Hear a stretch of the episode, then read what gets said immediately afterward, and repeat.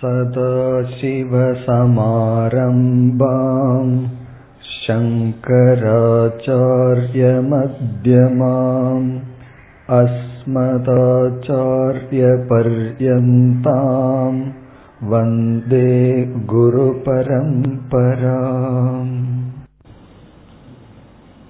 ओन्पदावद् श्लोकम् यथा सूर्य एकोप्स्वनेकश्चलासु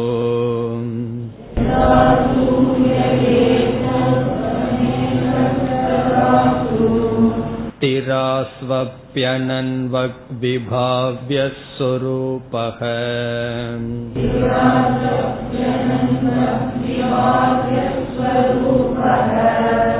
चलासु प्रतिभिन्नासु दिष्वेव मेकः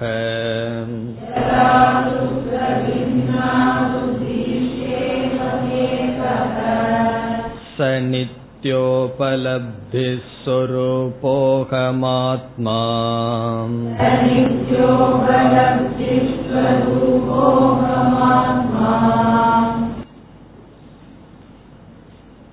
ஆத்மா அத்வைதக என்று சொன்னார். யக ஏகக விபாதி.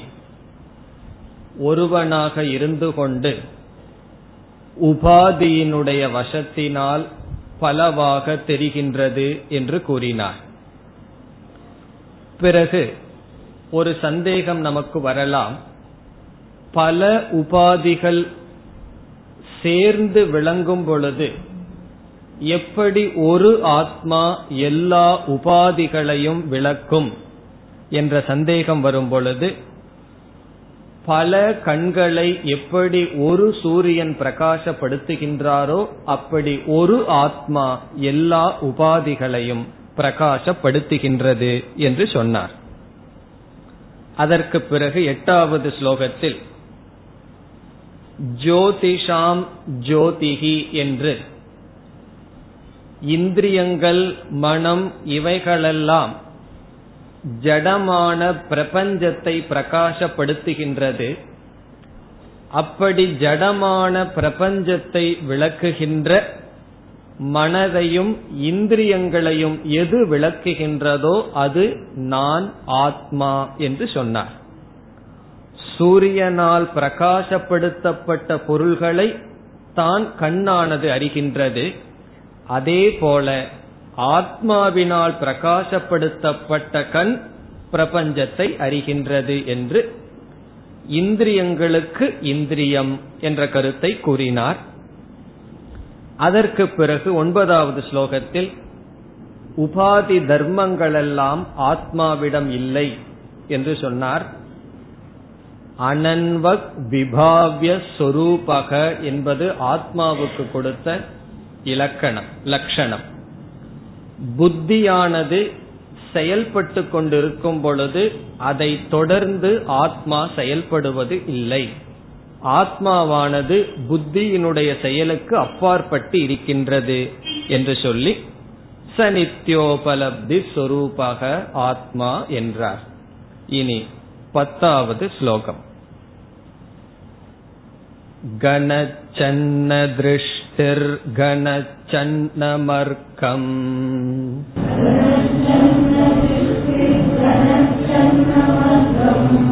यथा निष्प्रभं मन्यते चातिमूढः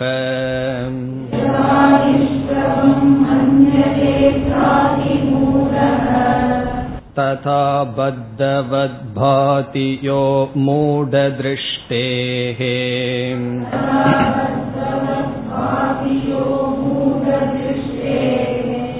स नित्योपलब्धिः स्वरूपोऽहमात्मा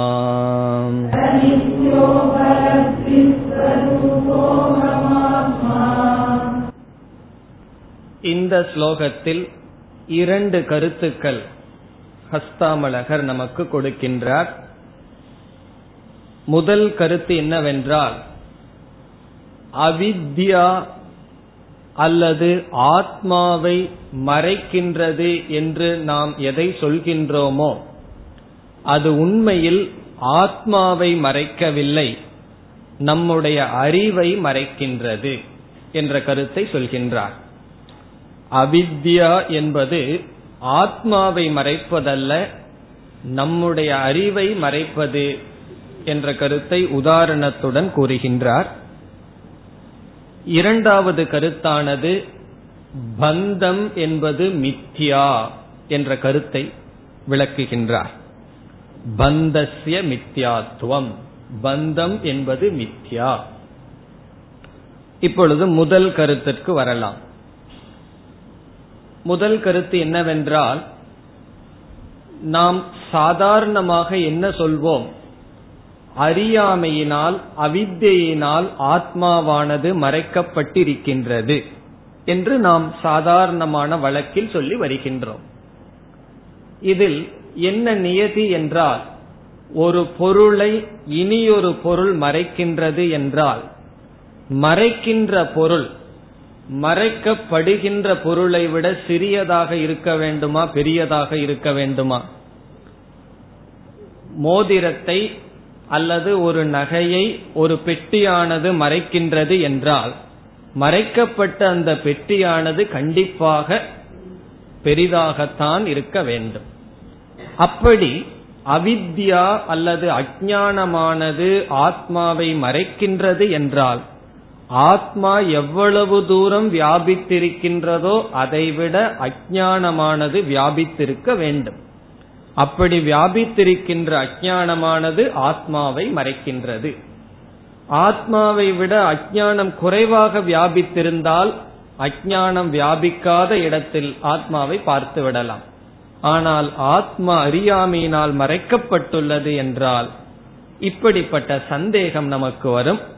அந்த சந்தேகமானது உதாரணத்துடன் நீக்கப்படுகின்றது.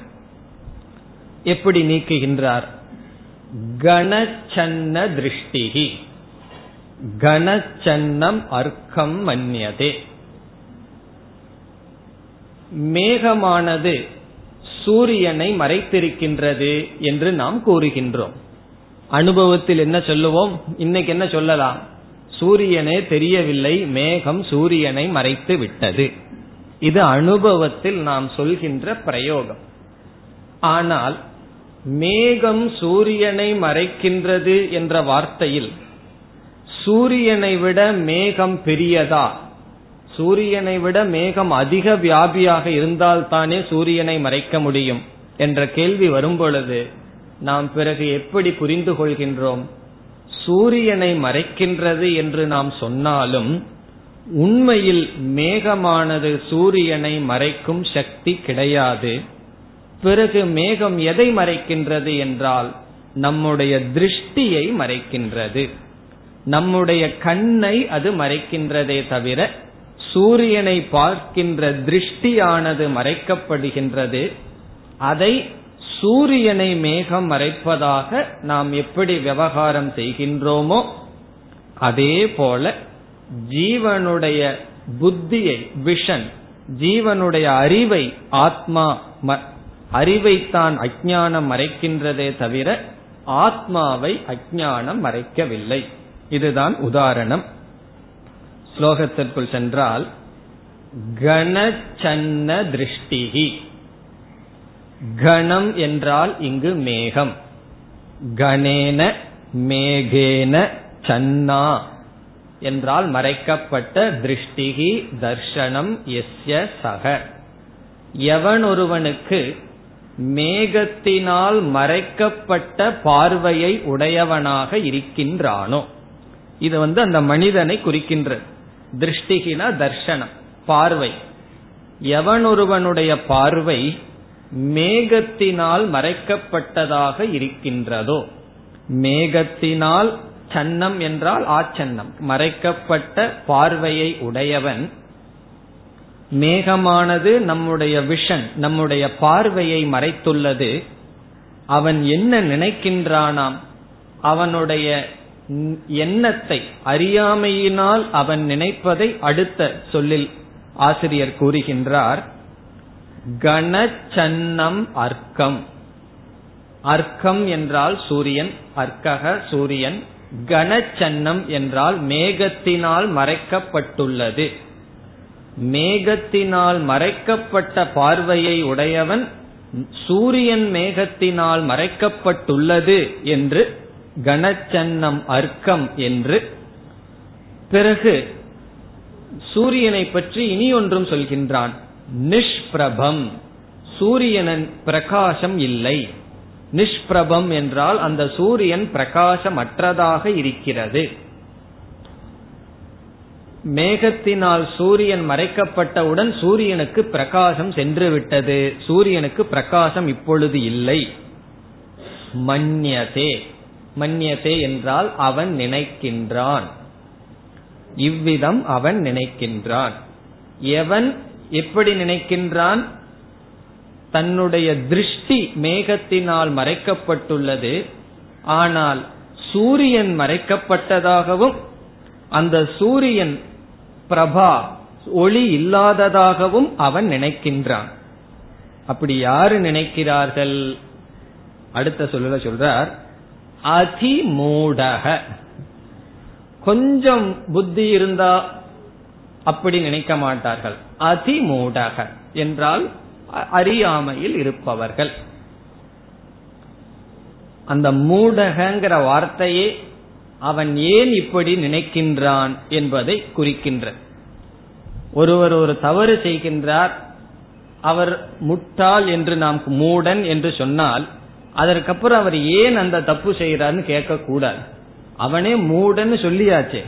மூடன்னு சொன்னதே அவருடைய தவறுக்கு காரணம். அப்படி அதிமூடக என்பது காரணத்தை குறிக்கின்றது. அந்த மூடத்தினால் அறியாமையினால் மோகத்தினால் யதா. எவ்விதம் ஒருவன் அவ்விதம் நினைக்கின்றானோ? ஆத்மாவை அவ்விதம் நினைக்கின்றான். இதோடு முதல் கருத்து முடிவடைகிறது. இங்க உதாரணத்தை தான் சொல்லியிருக்கார். இரண்டாவது கருத்தையும் சேர்ந்து மூன்றாவது வரியில் ஆசிரியர் கூறுகின்றார். இப்ப முதல் வரியில் முதல் இரண்டு வரியில் யதா எப்படி? கணச்சன்ன திருஷ்டிகி. ஒருவனுடைய கண் மேகத்தினால் மறைக்கப்பட்டிருக்கும் பொழுது மேகமானது மறைக்கப்பட்டதாகவும் அது ஒளி பொருந்தியது இல்லை என்றும் அதிமூடக அறியாமையில் இருப்பவன் நினைக்கின்றானோ? இதிலிருந்து நமக்கு என்ன கருத்து வருகின்றது? அஜானம் என்பது ஆவரணம். எது மறைக்கின்றதோ அது ஆத்மாவை மறைக்கவில்லை. ஆத்மாவை மறைக்க முடியாது. நம்முடைய அறிவை மறைக்கின்றது. அது மட்டுமல்ல இந்த உதாரணத்தில் இனி ஒரு கருத்தும் நமக்கு கிடைக்கின்றது. இவன் மேகத்தை பார்த்து இந்த மேகமானது சூரியனை மறைக்கின்றது என்று சொல்கின்றான். அந்த மேகமே எதனால் அவனுக்கு தெரிகின்றது? இரவுல மேகம் இருக்குன்னு அவனால சொல்ல முடியுமா? அங்கு மேகம் இருக்கு என்பது தெரிவதே சூரியனாலதான். பிறகு என்ன சொல்கின்றான்? சூரியனை மேகம் மறைக்கின்றது என்று சொல்கின்றான். அதுபோல நம்முடைய அறியாமை நம்முடைய அறிவை மறைக்கின்றது. நம்முடைய அறியாமை நம்முடைய அறிவை மறைக்கின்றது என்பதற்கு ஆத்மாவினால் அது தெரியப்படுத்துகின்றது. அதத்தான் உபனிஷத்தில் தமச பரஸ்தாத் என்று சொல்லப்படும். அது தமசுக்கும் அப்பாற்பட்டது என்பதனுடைய கருத்து அது தமசையும் பிரகாசப்படுத்துகின்றது அது ஜோதியையும் பிரகாசப்படுத்துகின்றது. ஆகவே எந்த ஒரு தத்துவம் அறியாமையையும் பிரகாசப்படுத்துகின்றதோ நம்முடைய அரியையும் பிரகாசப்படுத்துகின்றதோ சக நித்யோபலப்தி சொரூபக அகம் ஆத்மா. அப்படிப்பட்ட ஆத்மாவாக நான் இருக்கின்றேன். அறியாமையையும் பிரகாசப்படுத்துகின்றது அறி அறிவையும் பிரகாசப்படுத்துகின்ற எதுவோ அது நான் என்பது சாரம். இனி இரண்டாவது கருத்துக்கு வருவோம். அது மூன்றாவது வரியில் கூடப்படுகின்றது பந்தம் என்பது மித்யா. அது இரண்டாவது மூன்றாவது வரியில் கூறப்பட்ட அடுத்த கருத்து. இந்த கருத்தை சுருக்கமாக விசாரம் செய்யலாம். பந்தம் யாரை சார்ந்தது என்கின்ற விசாரம். பந்தம் என்றால் என்ன? சம்சாரம். நாம் அனுபவிக்கின்ற குறை அபூர்ணத்துவம் அல்லது சம்சாரம். சம்சாரம் இது என்று விளக்க வேண்டிய அவசியம் இருக்கோ? பிரத்யக்ஷமா அனுபவிக்கிறத நம்ம விளக்க வேண்டிய அவசியம் இல்லை. அடுத்த கேள்வி கஸ்ய பந்தக. இந்த சம்சாரம் யாருக்கு என்பது கேள்வி. இருக்கிறது இரண்டு தத்துவம். ஆத்ம அனாத்மான்னு ரெண்டு பேர் தான் இருக்கிறார்கள். ஆத்ம அனாத்ம விசாரம் சொன்னா ஏன் ரெண்டு விசாரம் பண்றோம்? ஆத்மான்னு ஒரு தத்துவம் மீதி அனைத்தும் அனாத்மான்னு பிரிச்சர்றோம். ஆகவே இப்பந்தம் யாருக்கு என்ற கேள்வி வரும்பொழுது முதலில் ரெண்டு பாசிபிலிட்டி இருக்கு. ஆத்மாவுக்காக இருக்க வேண்டும் அல்லது அனாத்மாவுக்கு இருக்க வேண்டும். முதலில் அனாத்மா என்று எடுத்துக்கொண்டால் அனாத்மா என்பதை மனம் என்று எடுத்துக்கொள்வோமே. அனாத்மாவை இப்ப இரண்டாக பிரிக்கின்றோம். நம்முடைய மனதிற்கு பந்தம் என்று நாம் முதல் விகல்பத்தை எடுத்துக் கொள்கின்றோம்.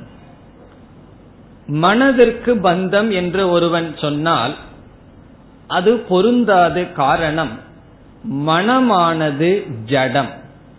ஜடமான ஒரு வஸ்துவுக்கு பந்தம் என்கின்ற அனுபவம் இருக்காது. இந்த டேபிளுக்கு பந்தத்தை நம்ம பார்த்திருக்கிறோமோ இருக்க முடியாது. ஆகவே மனதிற்கு பந்தம் என்ற கருத்தானது சரியாக வராது ஜடத்துவார். மனமானது ஜடமாக இருக்கின்ற காரணத்தினால். இனி இரண்டாவது விகல்பத்துக்கு வந்தால் இப்ப நம்ம வந்து யாருக்கு பந்தம்னு கண்டுபிடிக்க ஆரம்பிச்சிருக்கோம்? முதல்ல மனசுக்கு பந்தமானா இருக்க முடியாது ஜடத்வா ஜடம் என்ற காரணத்தினால். இரண்டாவது ஒருவன் கூறினான் இல்லை மனதில் இருக்கின்ற சிதாபாசத்திற்கு தான் பந்தம். மனதிற்கு பந்தம் என்று சொல்ல முடியாது ஜடமாக இருக்கின்ற காரணத்தினால். மனதில் இருக்கின்ற பிரதிபிம்பம் இருக்கே சித்தினுடைய பிரதிபிம்பம் இருக்கே அதற்கு பந்தம். என்று சொன்னால் அதுவும் கூற முடியாது. காரணம் என்னவென்றால் சிதாபாசம் என்பது ஒரு அவஸ்து. அவஸ்துவாக இருக்கின்ற ஒன்றுக்கு பந்தத்தை நாம் கூற முடியாது. எப்படி என்றால் நம்முடைய முகமானது கண்ணாடியில் தெரிகின்றது அந்த பிம்பமானது ஒரு வஸ்துவாக இல்லாத காரணத்தினால் அதற்கு நாம் பந்தத்தை சொல்ல முடியாது. ஆகவே சிதாபாசத்துக்கு பந்தம் என்று சொல்ல முடியாது. சிதாபாசத்துவார். அது பிரதிபிம்பமாக இருக்கின்ற காரணத்தினால். அதாவது பிரதிபிம்பத்துக்கு போய் நாம வந்து பந்தமோ மோட்சமோ கூற முடியாது. அது அவஸ்துவாக இருக்கின்ற காரணத்தினால். இப்படி நாம் மனதிற்கும் பந்தத்தை சொல்ல முடியாது. மனதில் இருக்கின்ற சிதாபாசத்துக்கும் பந்தத்தை சொல்ல முடியாது என்று சொன்னவுடன் பந்தத்தை ஓர் இடத்தில் இருக்க வேண்டும் என்று நிலைநாட்ட விரும்புகிறான் கூறுகின்றான். மனமும் சிதாபாசமும் சேர்ந்த தத்துவத்திற்கு பந்தம் இருக்கட்டுமே. மனத்துக்கு என்று சொன்னால் ஜடம் என்று சொல்கிறீர்கள். சிதாபாசம் என்று சொன்னால் அது வெறும் பிரதிபிம்பம். பிரதிபிம்பத்துக்கு பந்தத்தை எப்படி சொல்ல முடியும் என்று சொல்கிறீர்கள். ஆகவே மனதும் சிதாபாசமும் சேர்ந்து இருப்பவன் ஜீவன் அவனுக்கு பந்தம் என்று சொல்லலாமே என்றால் இறந்ததற்கு பிறகு யார் ஒரு இடத்திலிருந்து இனி ஒரு இடத்துக்கு செல்கிறார்கள்? சூக்ம சரீரத்துடன் கூடிய சிதாபாசன் ஒரு இடத்திலிருந்து இனி ஒரு இடத்துக்கு செல்கின்றான். ஆகவே சூக்ம சரீரம் சிதாபாசம் இரண்டும் சேர்ந்த ஒரு தத்துவத்தை ஒரு தத்துவத்துக்கு பந்தம் என்று சொல்லலாம். என்று அபிப்பிராயம் வந்தால் அது அந்த இடத்திலும் பந்தத்தை நாம் கூற முடியாது. எப்படி என்றால் மோக்ஷத்தை பற்றி சாஸ்திரம் பேசும் பொழுது விதேக முக்தி காலத்தில் கதா கலா பஞ்சதச பிரதிஷ்டா என்று சூக்ம சரீரத்தினுடைய நாசத்தை பற்றி பேசுகின்றது. சிதாபாசத்தினுடைய நாசத்தை பற்றி விதேக முக்தியில் உபனிஷத்தானது பேசுகின்றது. ஆகவே ஒருவனுடைய விதேக முக்தி காலத்தில் என்ன நேருகிறது? மனதானது அழிந்து விடுகின்றது. அந்தந்த தேவதைகளுடன் சென்று எப்படி ஸ்தூல சரீரம் அழிகின்றதோ அப்படி மனதும் அழிவை அடைந்து விடுகின்றது. இனி நம்முடைய கேள்வி நம்முடைய கேள்வினா சித்தாந்தி என்ன விரும்புகின்றான்? பந்தத்தை நீ யாரிடத்திலையும் சொல்ல முடியாது என்பது நம்முடைய வாதம்.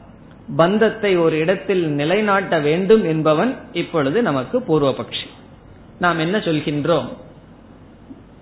மனம் சிதாபாசம் இரண்டினுடைய சேர்க்கையில் பந்தம் இருக்கின்றது என்றால் மோக்ஷம் என்பது மனது சிதாபாசம் இதனுடைய நாசம். மோக்ஷம் விதேக முக்தியில் என்ன ஏற்படுகின்றது? இவைகள் நாசத்தை அடைகின்றது. பிறகு முக்தி என்றால் என்னன்னா ஸ்வ நாசக மோக்ஷக. தன்னுடைய நாசந்தான் மோக்ஷம் என்ற பிரசங்கமானது வந்துவிடும்.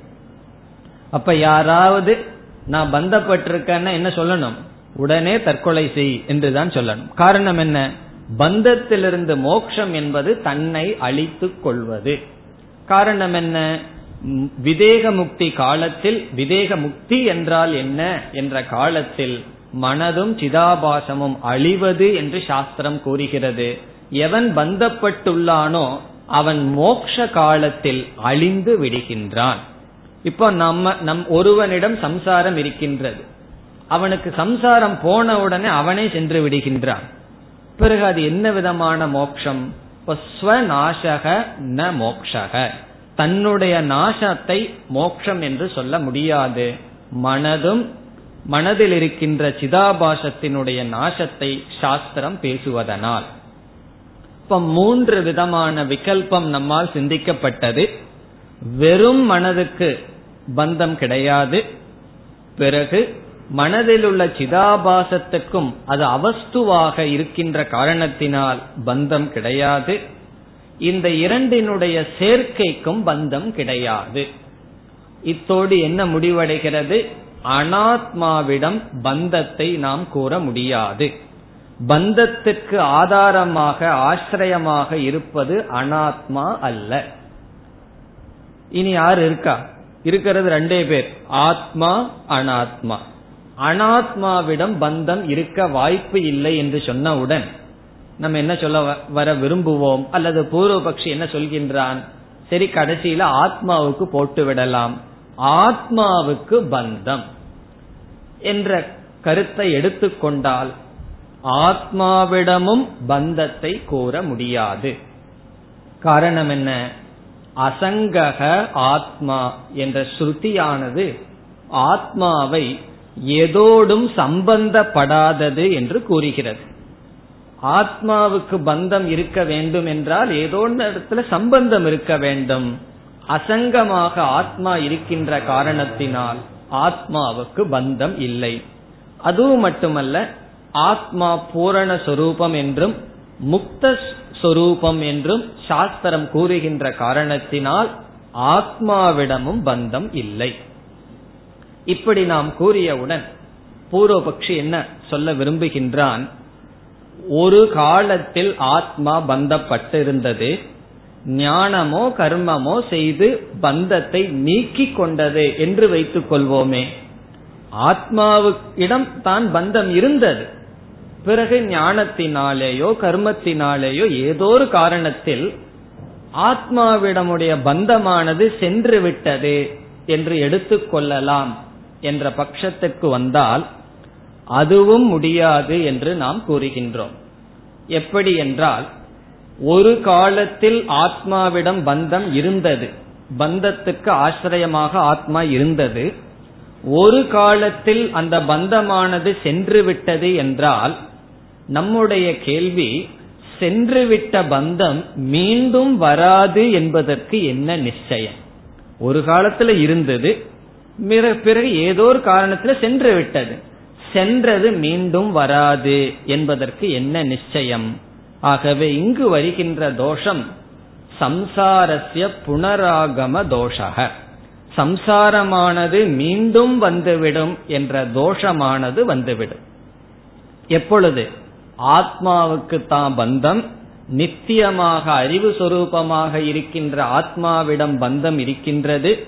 ஒரு காலத்தில் இருந்தது ஞானத்தினால் அது சென்று விட்டது என்றால் புனராகம பிரசங்கக. மீண்டும் பந்தம் வராது என்பதற்கு என்ன நிச்சயம்? இதிலிருந்து என்ன முடிவுனா ஆத்மாவிடமும் பந்தம் கிடையாது. அனாத்மாவிடமும் பந்தம் கிடையாது. இந்த முடிவுக்கு வந்தவுடன் பூர்வபக்ஷி என்ன முடிவு செய்கின்றான்? ஆகவே யக பத்தக சக ஏவ முக்தக. யார் பந்தப்பட்டிருக்கின்றானோ அவன்தான் முக்தியை அடைய வேண்டும். பந்தமே யாரிடம் இருக்குன்னு தெரியாத காரணத்தினால் பந்தப்பட்டவனும் இல்லை முக்தியும் இல்லை மோக்ஷமும் இல்லை. அதனால் என்னன்னா மோக்ஷத்தை உபதேசம் செய்கின்ற சாஸ்திரம் அனர்த்தம். உபனிஷத்தினால ஒரு பிரயோஜனமும் கிடையாது. காரணம் என்ன? உபனிஷத் எதற்கு வந்திருக்கு? மோக்ஷத்தை கொடுக்க வந்திருக்கு பந்தத்தை நீக்க வந்திருக்கு. ஆனா அந்த பந்தம் யாரிடம் இருக்குன்னே நம்மால் கண்டுபிடிக்க முடியவில்லை. பந்தத்தினுடைய இருப்பிடத்தையே சொல்ல முடியவில்லை. அப்படி என்றால் பந்தப்பட்டவனும் இருக்க மாட்டான். மோக்ஷம் என்பதும் கிடையாது. சாஸ்திரமும் நிஷ்பிரயோஜனம் என்ற நிலைக்கு வரும்பொழுது இதுவரைக்கும் என்ன செய்கின்றான்? சித்தாந்தி பேசாமல் இருந்து பதிலை கூறுகின்றான். இனி நம்முடைய பதில். நம்முடைய பதில் என்ன? பந்தத்தை எந்த இடத்திலும் கூற முடியவில்லை. ஆகவே மோக்ஷம் என்பது இல்லை. சாஸ்திரமானது அனர்த்தம் என்பது ஒரு பெரிய பூர்வபக்ஷம் நமக்கு இருக்கின்ற பகைவன். அவன் என்ன சொல்கின்றான்? நம்மை பார்த்து சொல்கின்றான் நீ பந்தத்தை எந்த இடத்திலும் ஸ்தாபிக்க முடியாது என்று சொல்லி அது உங்களிடம் இருக்கின்ற ஒரு தூஷணம் ஒரு குறை என்று சொல்லும் பொழுது நம்ம என்ன சொல்றோம்? நீ எதை என்னிடம் ஒரு குறையாக சொல்கின்றாயோ சொல்லுவார்கள். எது தூஷணம் ததேவ பூஷணம்னா. நீ எதை தூஷணமாக சொல்கின்றாயோ அது எங்களுக்கு பூஷணம் அதுவே பெருமை. நமக்கு எதிராக வாதாடுபவன் என்ன சொல்கின்றான்? பந்தத்தை உன்னால் நிலைநாட்ட முடியவில்லை. அது எங்களுடைய பெருமை என்று நாம் சொல்கின்றோம். எப்படி என்றால் ஒரு கால் ஒருவன் பந்தத்தை ஓர் இடத்தில் நிலைநாட்டி விட்டால் இந்த இடத்துல தான் பந்தம் இருக்குன்னு பூர்வபக்ஷி நிரூபணம் செய்து விட்டான் என்று வைத்துக் கொள்வோம். இப்ப என்ன ஆயிரும்? லக்ஷண பிரமாணாபியாம் வஸ்து சித்திகி இந்த இடத்துல இருக்கு இது பந்தம் நம்ம லட்சணம் சொல்லி பிரமாணம் சொல்லிவிட்டால் அந்த பந்தமானது சத்தியமாகிவிடும். நம்ம செய்யற விசாரத்துல ஏதோ ஒரு இடத்துல பந்தத்தை காமிச்சிட்டோம்னு சொன்னா நிரூபித்து விட்டால் அந்த பந்தமானது உண்மையாகிவிடும் சத்தியமாகிவிடும். ஆகவே எந்த இடத்திலும் பந்தத்தை நாம் காட்ட முடியாது என்பதிலிருந்து நமக்கு ஒரு கருத்து கிடைக்கின்றது. என்ன கருத்து என்றால் பந்தத்துக்கு ஆசிரியத்தை நம்மால் சொல்ல முடியவில்லை. எந்த இடத்தில் யாருக்கு பந்தம் என்று நம்மால் காட்ட முடியவில்லை. இந்த நிலையில் ஒருவனிடம் ஒரு கேள்வியை கேட்கின்றோம். நீ பந்தத்தை அனுபவிக்கின்றாயா இல்லையா? அது நம்முடைய கேள்வி. பந்தத்துக்கு ஆசிரியம் இல்லை என்பது உண்மைதான். ஆனால் நீ அனுபவிக்கிறாயா இல்லையா என்றால் அவன் என்ன சொல்லுவான்? அழுதுட்டே இல்லைன்னு சொன்னான்னு வச்சுக்கோமே. அது என்னன்னா வியாகாத தோஷம். நீ இல்லை என்று சொல்ல முடியாது ஆனால் அனுபவிக்கின்றாய். அது நம்முடைய அனுபவ பிரமாணத்தினால் கிடைக்கின்ற சித்தி. இதிலிருந்து என்ன நிலை பந்தத்துக்கு வந்துவிட்டது? பந்தம் என்பது நம்மால் அனுபவிக்கப்படுவது ஆனால் அதற்கு இருப்பிடத்தை கூற முடியவில்லை. மித்யாவினுடைய லட்சணம் என்ன? எது அனுபவிக்கப்படுகின்றதோ ஆனால் உண்மையில் அதனுடைய அதிஷ்டானம் ஆசிரியம் இல்லையோ அது மித்யா. சிந்தித்து பார்த்தால் எதை விளக்க முடியாதோ சிந்தித்து பார்த்தால் எது இல்லையோ ஆனால் எதை நாம் அனுபவிக்கின்றோமோ அதுதான் மித்யா. மித்யாவினுடைய லட்சணம் பந்தத்திற்கு பொருந்துகின்றது. எப்படின்னா யாரிடத்திலும் பந்தத்தை நாம் கூற முடியாது. அப்படி இருக்கையில் பந்தம் அனுபவிக்கவும் படுகின்றது. ஆகவே அந்த பந்தமானது மித்யா. மனதிற்கும் பந்தம் இல்லை சிதாபாசத்திற்கும் பந்தம் இல்லை ரெண்டினுடைய சேர்க்கைக்கும் இல்லை ஆத்மாவுக்கும் இல்லை வேறு யாரிடமும் பந்தம் இல்லை இதுதான் நம்ம கிட்ட இருக்கிற பொருள். வேற ஏதாவது இடத்துல பந்தம் இருந்தா நீ ஏன் கவலைப்படுகின்றாய்னு சங்கரர் கேட்கிறார் ஒரு இடத்துல. வேற யாருக்கோ பந்தம் இருந்தா நீ ஏன் கவலைப்படுற அப்படின்னு கேட்கின்றார். ஆகவே நாம் என்னுடைய பந்தத்திற்கு என்னிடத்துல என்னென்ன இருக்குன்னா இவ்வளவுதான் இருக்கு. மனசு சிதாபாசம் பிறகு ஆத்மா. இதனுடைய சேர்க்கை. இதுல எந்த இடத்திலையும் பந்தம் இல்லை. ஆனா பந்தத்தை மனசு அனுபவிக்கின்றது. இதிலிருந்து அனுபவத்தில் இருக்கின்றது விசாரம் செய்து பார்த்தால் அது எங்கும் இல்லை அது மித்யா. இப்படி சொன்னவுடன் பூர்வபக்ஷி கேட்கிறா சரி அந்த மித்யா பந்தமாவது எங்காவது இருக்குன்னு சொல்ல முடியுமா? என்றால் அது நாம் கூறுகின்றோம் அது சொல்ல முடியும் அது ஆத்மாவிடத்தில் இருக்கின்றது. எப்பொழுதுமே மித்யா சத்தியத்தின் மேல் இருக்கும். பொய்யான பாம்பானது உண்மையான கயிற்றின் மேல் இருப்பது போல மித்தியா சத்தியத்துடன் எப்பொழுதும் இருக்கும். அதிஷ்டானம் இல்லாத மித்தியா இருக்காது. நிரதிஷ்டானோ பிரமக ந வித்யதே. அதிஷ்டானம் இல்லாத பொய் இருக்காது. ஆகவே என்ன சொல்றோம்? ஆத்மாவிடத்தில் பொய்யான பந்தம் இருக்கின்றது. இப்படி சொன்னதிலிருந்து இப்ப ஆத்மாவிடத்தில் இருக்கிறதுன்னு சொல்லக்கூடாது. ஆத்மாவிடத்தில் பொய்யான பந்தம் இருக்குன்னு சொன்னா ஒருவரிடம் நம்ம சொல்றோம் உன்னிடம் பொய்யான அறிவு இருக்கின்றது. அப்படின்னு சொன்ன என்ன அர்த்தம்? அறிவு இல்லை அப்படிங்கறத கொஞ்சம் பாலிஷ்டா நம்ம சொல்றோம். பந்தம் என்பது கிடையாது. இதிலிருந்து என்ன நமக்கு கிடைக்கின்றது? பந்தம் என்பது மித்யா அதற்கு அதிஷ்டானமானது ஆத்மா. ஆகவே ஆத்மாவை தெரிந்து கொண்டால் பந்தமானது சென்று விடும் அதனால என்னன்னா சாஸ்திரம் ஆனர்த்தக்கியம் அல்ல சாஸ்திரமானது அனர்த்தம் அல்ல சாஸ்திரம் அர்த்தவத் பிரயோஜனத்தை உடையது. எப்படின்னா நம் விளக்க முடியாத அனுபவித்துக் கொண்டிருக்கின்ற பந்தத்தை அது நீக்குகின்றது.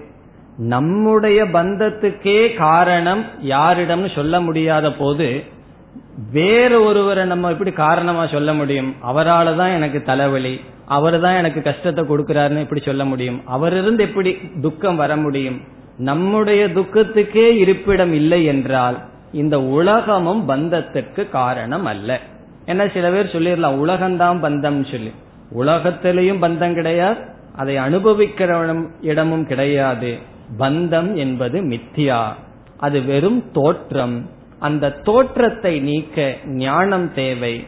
அந்த ஞானம் சாஸ்திரத்திலிருந்து கிடைக்கின்றது.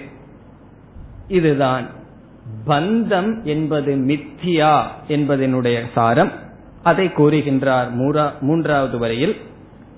ததா பத்தவத் பாதி. எல்லாமே பாதி என்ற ஒரே ஒரு சொல்லில் அடங்குகின்றது. பத்தவத் என்றால் பந்தத்தை உடையவன் போல. வத் என்றால் இவ பந்தத்தை உடையவன் போல. பாதி என்றால் யார் தோன்றிக் கொண்டு இருக்கின்றாரோ. இங்க ஹஸ்தாமழகர் என்ன சொல்றார்? பந்தமானது ஆத்மாவிடம்தான் இருக்கின்றதுன்னு சொல்றார். ஆகவே பிரம்மந்தான் பந்தப்பட்டுள்ளது. பிரம்மன்தான் முக்தியை அடைகின்றது. பிரம்மன் என்ன? ஆத்மா. ஆத்மாதான் பந்தப்பட்டுள்ளது. எப்படின்னா பந்தப்பட்டது போல் தெரிகின்றது.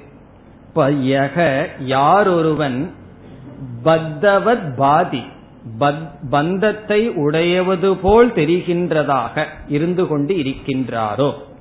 இதெல்லாம் யாருக்குனா மூட திருஷ்டேகே. இனி அந்த மூடங்கிற வார்த்தை விடலவர் மூட திருஷ்டி என்றால் மோகத்திற்குள் உட்பட்டவனுடைய பார்வையில் யாருக்கு பந்தத்துடன் யார் பந்தத்துடன் இருக்கின்றாரோ தெரிகின்றாரோ அவர் நானாக இருக்கின்றேன். அது அந்த ஆத்மா நானாக இருக்கின்றேன். இப்ப மூட திருஷ்டேகே என்றால் மோகத்தினால் பார்த்து கொண்டிருப்பவனுக்கு யக எந்த ஆத்மா பந்தத்தை உடையவன் அல்லது பந்தம் போல தெரிகிறதோ பந்தம் போலன்னு சொன்னா அது மூட திருஷ்டி இல்ல சரியான திருஷ்டி. பத்தவத் என்றால் பந்தத்தை உடையவன் என்றால் அது பந்தத்தை உடையவன் என்றால் அது மூட திருஷ்டி. இங்கு பத்தவத் பாதி என்பது இவ என்று எடுத்துக்கொண்டால் அது மூட திருஷ்டி அல்ல. பந்தத்தை உடையவன் போல் யாருக்கு தெரிந்து கொண்டிருக்கின்றதோ யார் அப்படி விளங்குகிறாரோ சக நித்திய உபலப்தி சொரூபக அகம். இப்ப நான் யார்னா மூடர்களுக்கு பந்தப்பட்டவனாக நான் தெரிந்து கொண்டிருக்கின்றேன். அப்படிப்பட்டவனாக நான் உண்மையில் பந்தப்படாதவன். இப்ப மூட திருஷ்டிகளுக்கு பந்தத்துடன் இருப்பது போல் எந்த ஆத்மா தெரிகிறதோ அந்த ஆத்மாவாக நான் இருக்கின்றேன். பாழ்ந்து சிந்திச்சோம் அப்படின்னா பந்தம் என்பதற்கு சோகம் என்பதற்கு காரணமே கிடையாது. அசோச்சியான் அன்வசோச்சத்துவம். பகவான் எப்படி கீதையில தொடங்குறார் துவங்குகின்றார்? அசோச்சியான். அசோச்சியான சோகத்துக்கு காரணமே இல்லாததை குறித்து நீ சோகப்படுகின்றாய். என்றால் என்ன? பந்தத்துக்கு காரணமே இல்லை. காரணமே இல்லை அது எப்படி தோன்றுகிறதுனா அது மித்யா. மித்யாவுக்கு பல லட்சணம். காரணம் இல்லாம தோன்றுவது மித்யா. பாம்பு தோன்றணும்னு சொன்னா அதுக்குன்னு ஒரு அம்மா வேணும் அப்பா வேணும் முட்டை வேணும். ஆனா கயிற்றுல தோன்றுச்சுன்னு வச்சுக்குவோமே அது ஏதாவது காரணத்தோட தோன்றி இருக்கான்னா இப்ப காரணம் இல்லாமல் எது இருக்கின்றதோ அதற்கு உண்மையான உபாதான காரணம் இல்லாமல் எது இருக்கின்றதோ பிறகு அது தெரியுதேன்னு சொன்னா அது வேறொன்றினுடைய விவர்த்தம். அது மித்யா. கயிற்றினுடைய விவர்த்தம் என்றால் கயிறு பாம்பாக தெரிந்துள்ளது. ஆகவே பந்தமானது மித்யா. எப்பெல்லாம் நமக்கு வந்து யாராவது மேல ராகத்வேஷம் வருதோ பந்தம் மனசுல வருதோ அப்போ என்ன நினைக்கணும்? இது மித்தியாவாச்சே பந்தம்ங்கிறது இல்லையாச்சே என்று நாம் கொண்டு வர வேண்டும். பத்தவத் பாதி. இது ஆத்மா ஆத்மாதான். அப்ப என்ன முடிவுனா இவ்வளவு நேரம் பந்தத்தை பத்தி பேசி கடைசியில் என்ன முடிவை சொல்கிறீர்கள் என்றால் இல்லை இல்லைன்னு சொல்லிட்டு அனுபவித்துக் கொண்டிருக்கின்றனே என்றால் ஆத்மாவிடம் பந்தம் இருப்பது போல் இருக்கின்றது உண்மையில் இல்லை. இருப்பது போல் இருக்கின்ற காரணத்தினால் அதை நீக்குவதற்கு சாஸ்திரம் தேவை என்பதுதான் சாரம். இனி அடுத்த பதினோராவது ஸ்லோகம். समस्तेषु वस्तुष्वणुस्यूतमेकम्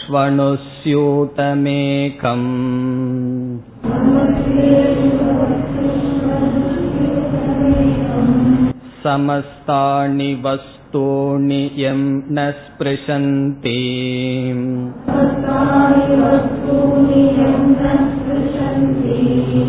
वियद्वत्सथा शुद्धमच्च स्वरूपम्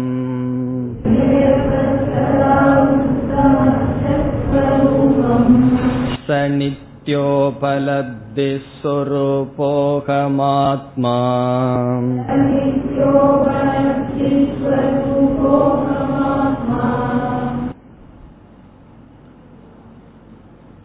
இந்த ஸ்லோகத்தில் ஆத்மா அசங்கக அகம் அசங்கக என்பது கருத்து.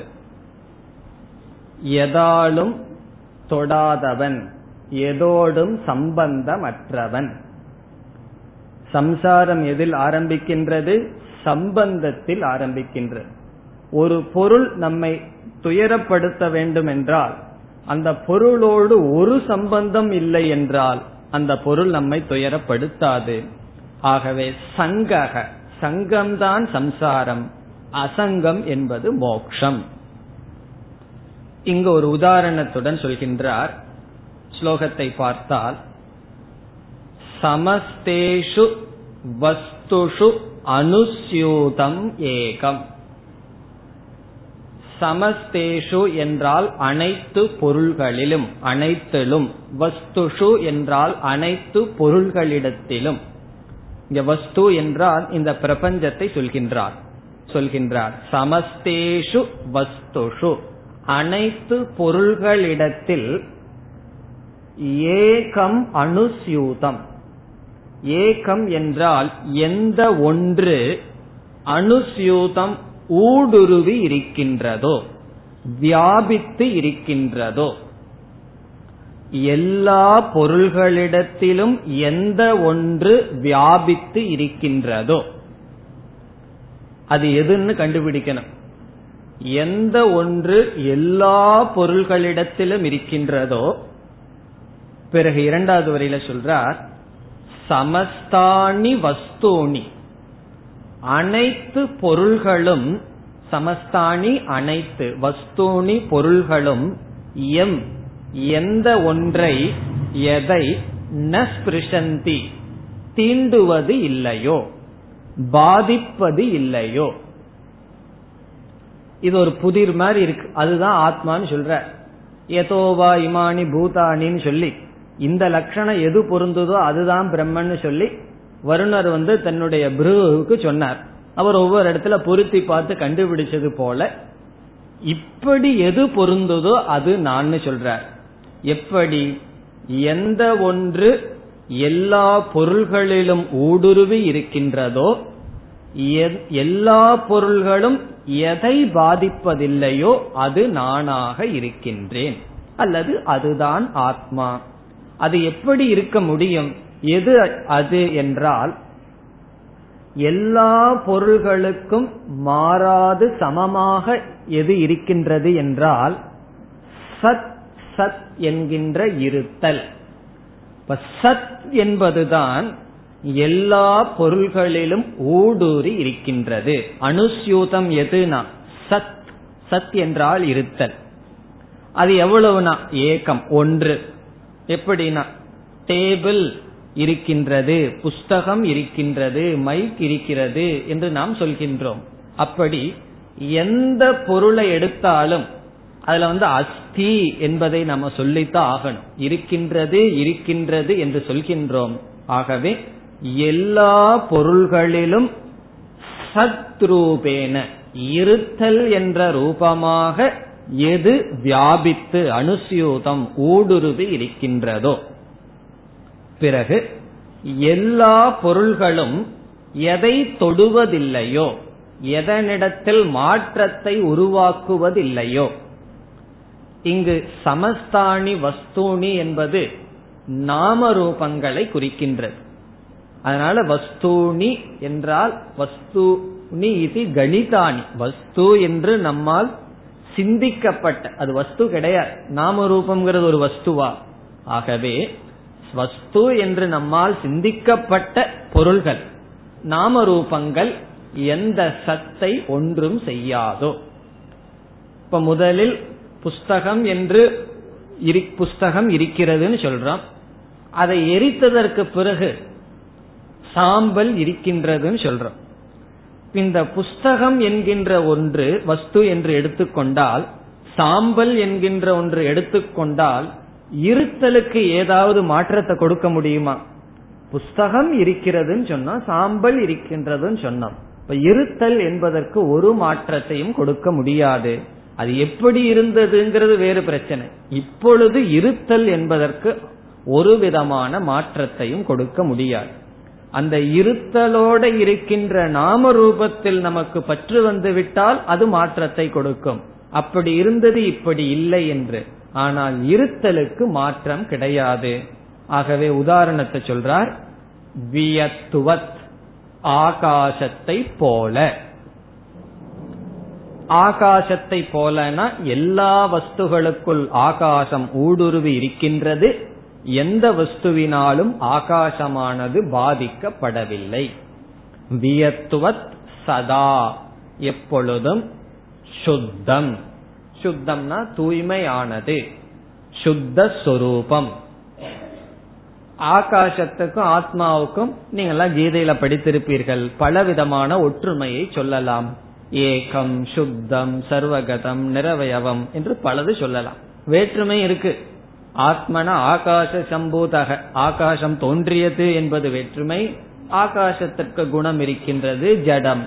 இவைகளெல்லாம் வேற்றுமை. பல ஒற்றுமைகள் இருக்கின்றது. அதை மட்டும் எடுத்துக்கொள்ளணும் ஆகாசவத் வியத்துவத் சதா சுத்தம்.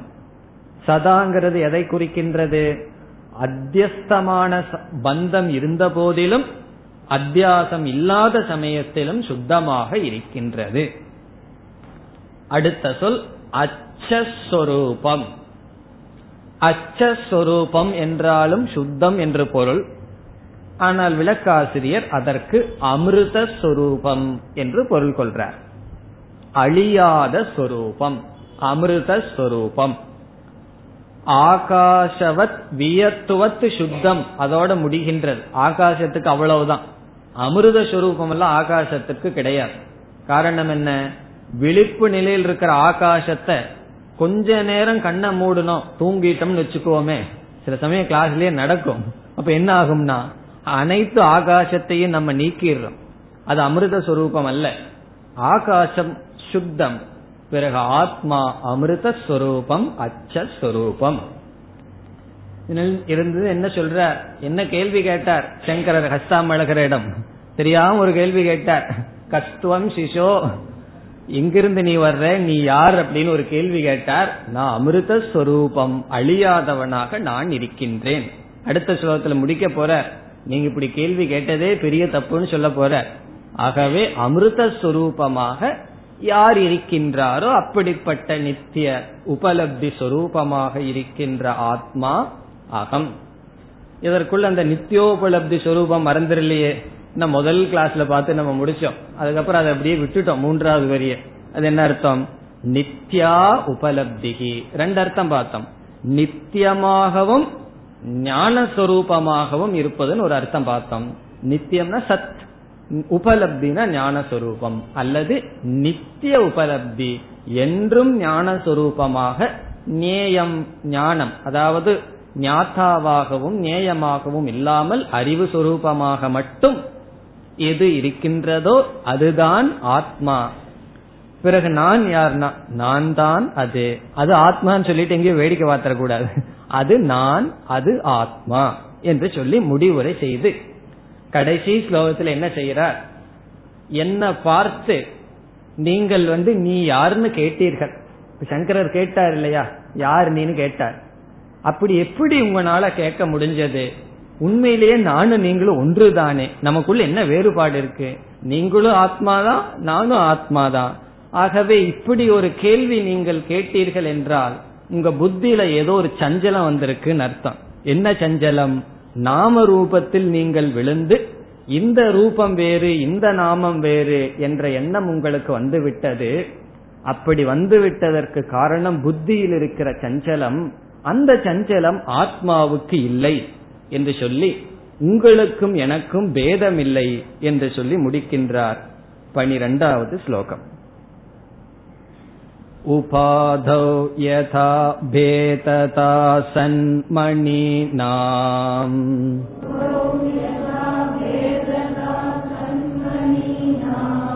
तथा भेदता बुद्धिभेदेषु तेऽपि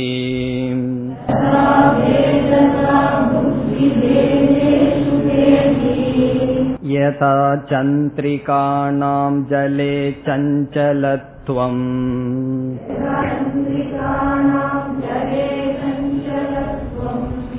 तथा चञ्चलत्वं तवापीह विष्णो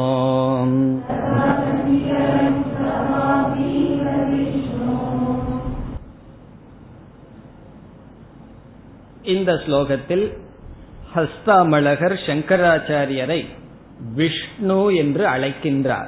கடைசி சொல் விஷ்ணு. நீங்கள் விஷ்ணுவாக இருக்கிறீர்கள் என்று அவருடைய குருவை விஷ்ணு என்ற சொல்லில் அழைத்து உங்களுடைய மனதில் இருக்கின்ற சஞ்சலத்திற்கு காரணம் அது புத்தியை தவிர ஆத்மாவில் இல்லை.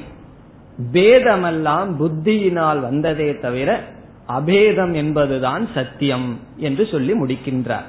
இப்ப ஏ விஷ்ணு விஷ்ணுன்னு என்ன? வியாப எல்லா இடத்திலும் வியாபிக்கின்ற சொரூபமாக இருக்கின்ற ஆசிரியரே குரு என்று பொருள். பிறகு முதல் வரியில் உபாதௌ யதா பேததா சன்மணீனாம். அழகாக உதாரணத்தை சொல்கின்றார். சன்மணி என்றால் ஸ்படிகம். சன்மணி நாம் என்றால் ஸ்படிகத்திற்கு. மணின்னு சொன்னாவே எந்த விதமான மணின்னு எடுத்துக்கலாம். இந்த இடத்துல சன்மணி என்றால் ஸ்படிகம். பேததா அந்த ஸ்படிகத்தில் தோன்றுகின்ற வேற்றுமை.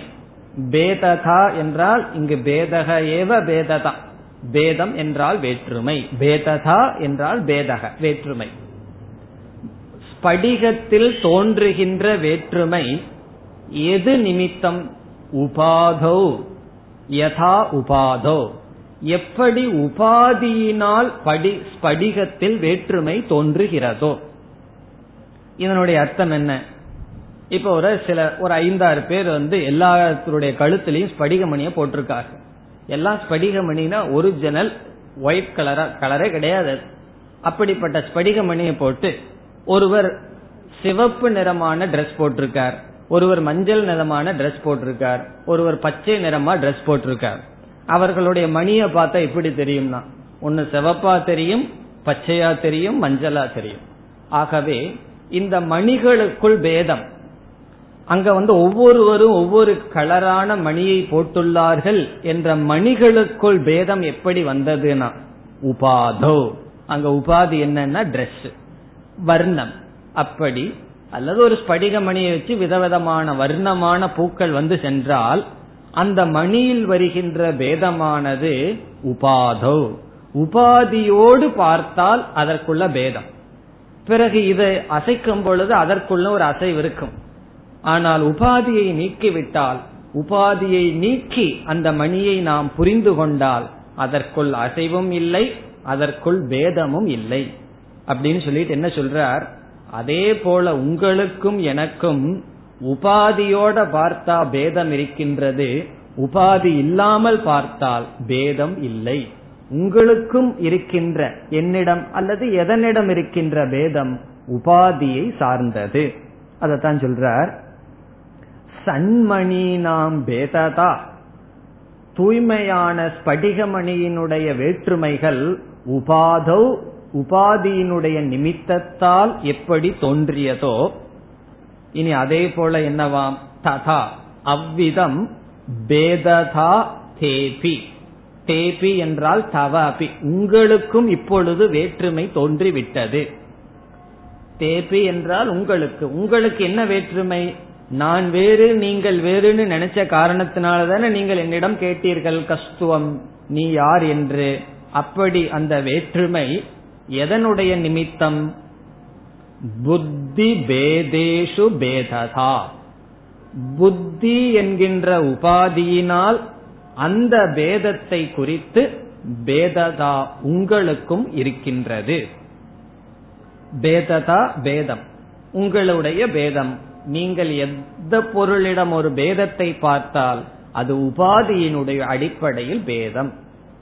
அதனால ஆத்மாவினுடைய அடிப்படையில சாதி மூடக சாதி மூடகன இங்க சா இருக்கு. அதிமூடனும் அல்லது புத்திசாலியும் ஒண்ணுதான் அந்த மூர்க்கத்தனம் எல்லாம் எங்க இருக்குன்னா அது புத்தியில் இருக்கு. இது மற்றவங்களை பார்த்து சொல்லக்கூடாது. நம்ம புத்தியிலேயே ஏதாவது ஒரு குறை இருந்ததுன்னா அது புத்தியில் இருக்கின்ற குறை. அது என்னிடம் இருக்கின்ற குறை அல்ல அதனாலதான் ஒரு ஜீவன் முக்தன் வந்து ஒன்னு சொன்ன ஆத்மானம் எதி நிந்தந்தி சுவாத்மானம் ஸ்வயமேவகி சரீரம் எதி நிந்தந்தி சகாயாஸ்தே ஜனாமம.